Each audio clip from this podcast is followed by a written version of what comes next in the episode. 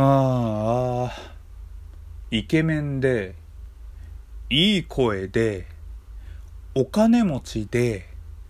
優しくて、誰にでも愛される人。そんな人と入れ替わりたい人生だったな。喫茶一休み、開店。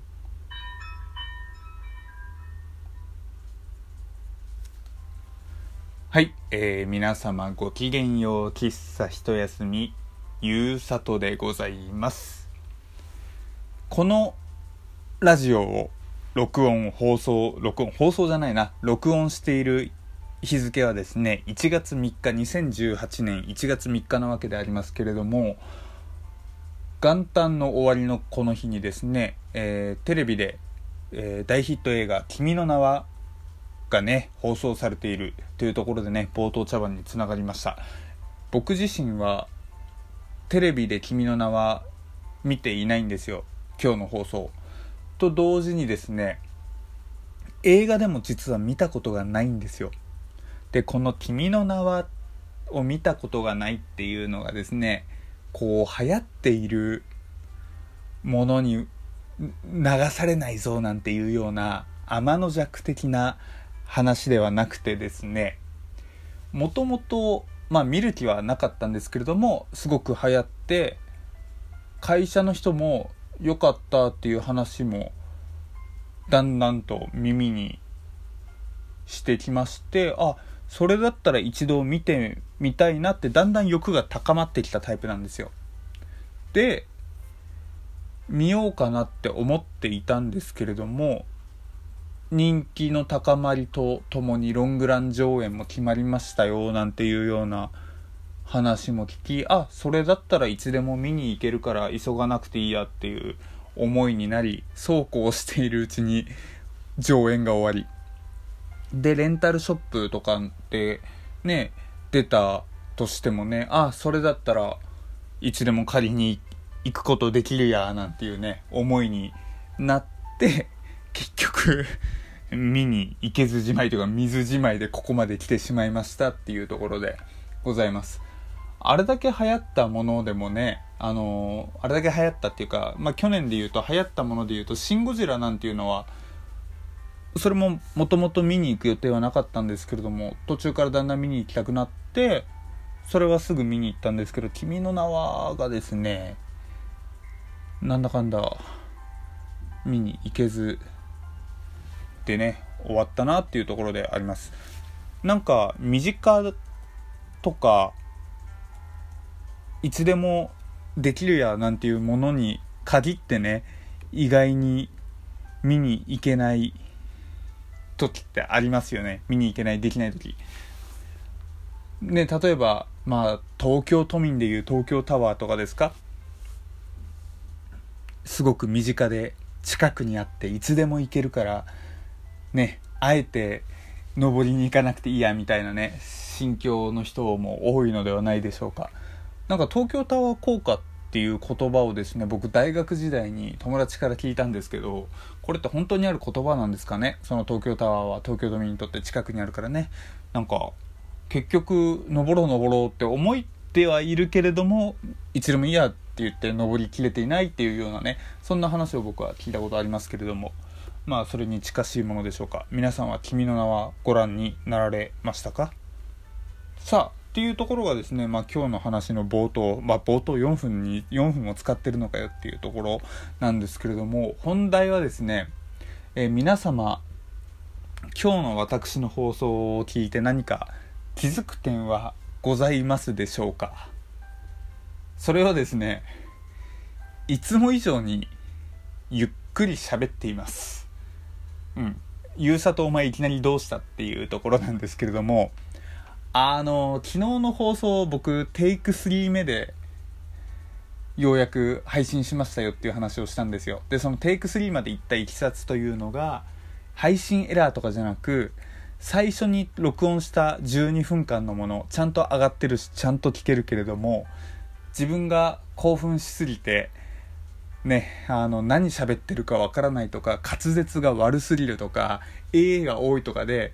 聞くに耐えなかったので決して撮り直しましたっていうものなんですけれども改めてちょっと自分の喋り方をですね、あのー、考えてみたわけでございますよ。そしたら多分、まあもともと滑舌があまり良くないっていうのはね、あるにせよ、ラジオトークって意外に僕早口で喋ってる節があったのかなって思うんですよ。あのー、もちろん、もちろんというか僕の中で気づいていたのは、例えばこう11分30秒まで本題のテーマ、まあ、特にお便り会のって多いですかねで結構話し込んで最後がめっちゃ押してしまい早口になってしまうっていうのはあったんですけれどもそれ以外でも意外に自分が思ってる以上にめっちゃ早口で回っているのかなとそれでねなんか聞きづらいっていうところとかもしかしたらあったのかなっていうふうにね思うんですよ。わからないです。あの、ね、ありがたいことにというか、まあ、裏を返せば誰もそこまで興味ないっていうことかもしれないんですけれども、まあ、聞きにくいとかね、そういうお怒りの感想メール等々はね、あの、あまり頂戴したことがないので、まあ、勝手に僕がね、あのー、思い込んでるだけ被害妄想かもしれないんですけれどもね、まあ、やっぱり PDCA を回していかないとね、みたいな。ちょっと今ね、PDCA っていう言葉をね、使ってみたかったっていうね、こう自分は滑舌が悪いっていうか、まあ聞きにくいところがあるんじゃないか、どうすれば治るんだろうとかっていうね、ところをちょっとずつ、あの、考え、ちょっとずつ考えていったらですね、ふと今日、あちょっとゆっくり喋ってみようかななんて、意識的にね、ゆっくり喋ってみようかななんていう、ちょっと心境に至ったんですけれどもここまで聞いて皆様的にはどうなんでしょうか。いつもより聞きやすいようなのかあいつもと変わんないかなとかあの興味ねえよっていうまあどれかかなっていう感じ。まあ悪くなってるっていうことはない。まあ多分どうでもいいか同じか良くなったよっていうどれかかなとは思うんですけれども。まあこういう時にもね匿名サービスのサラハっていうのはもよ物は使いようというところでね、まあ、正直なご意見とかをねいただければ多分目は通すと思いますよ。って言ってね今日すいませんあの2日ぶりくらいにログインしましたサラハっていうね。そうあれ通知なんで来ないんだろう。一応通知設定にしてるんですけどね。なんか来ないんですよね。うん多分僕の設定の仕方が悪いんでしょうけど。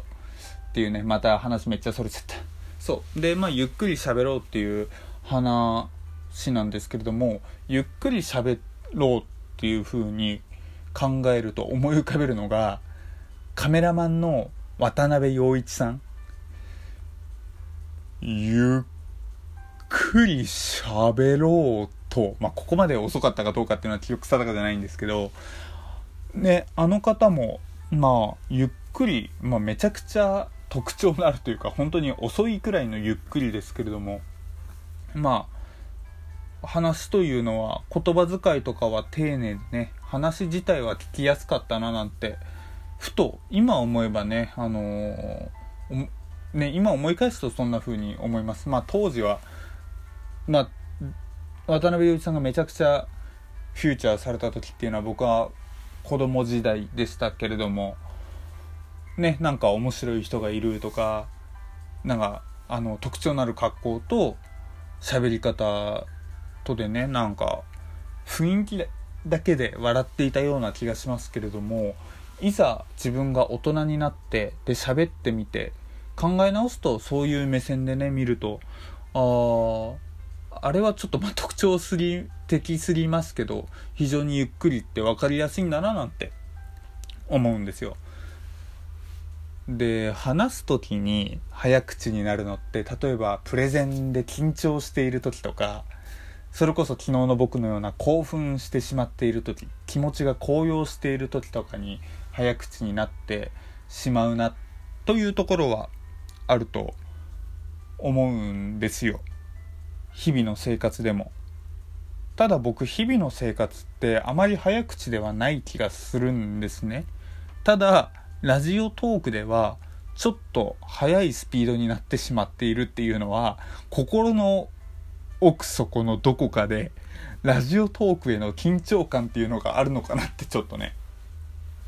いやあの緊張感がないというとちょっと失礼な失礼でもないけれども何て言うんだろうな。まあ緊張感がないわけではないですけれどもやっぱりねあの言葉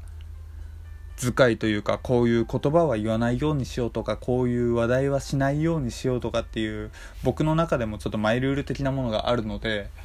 まあそういった意味では気を使っていますけれども喋りに対してはあの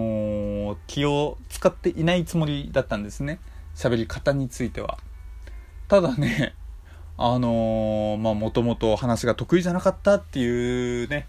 奥底のところでねやっぱりちょっとした緊張感がラジオトークにまだ残っているこうね照れ屋なちょっとした恋心のようなねものが恋心は絶対違うけれどもそういったねちょっと心の奥底であるものがね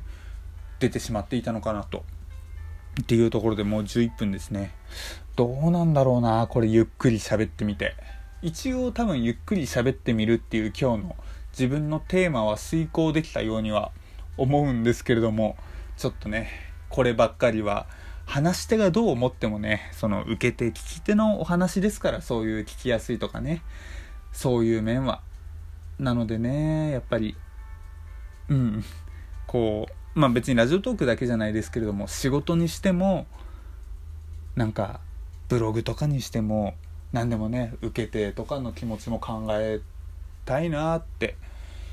思う次第でございましたと、ちょっとすっげえ真面目トーンな話になりましたね。最初の茶番は超茶番だったのに。っていうね、ところで、あのー、先ほども触れましたけど、匿名サービスサラハとか、ツイッターとかね、えー、いつでもお便り感想をお待ちしておりますので、えー、ぜひぜひ送っていただけたら嬉しいです。それじゃあ、またねバイバーイ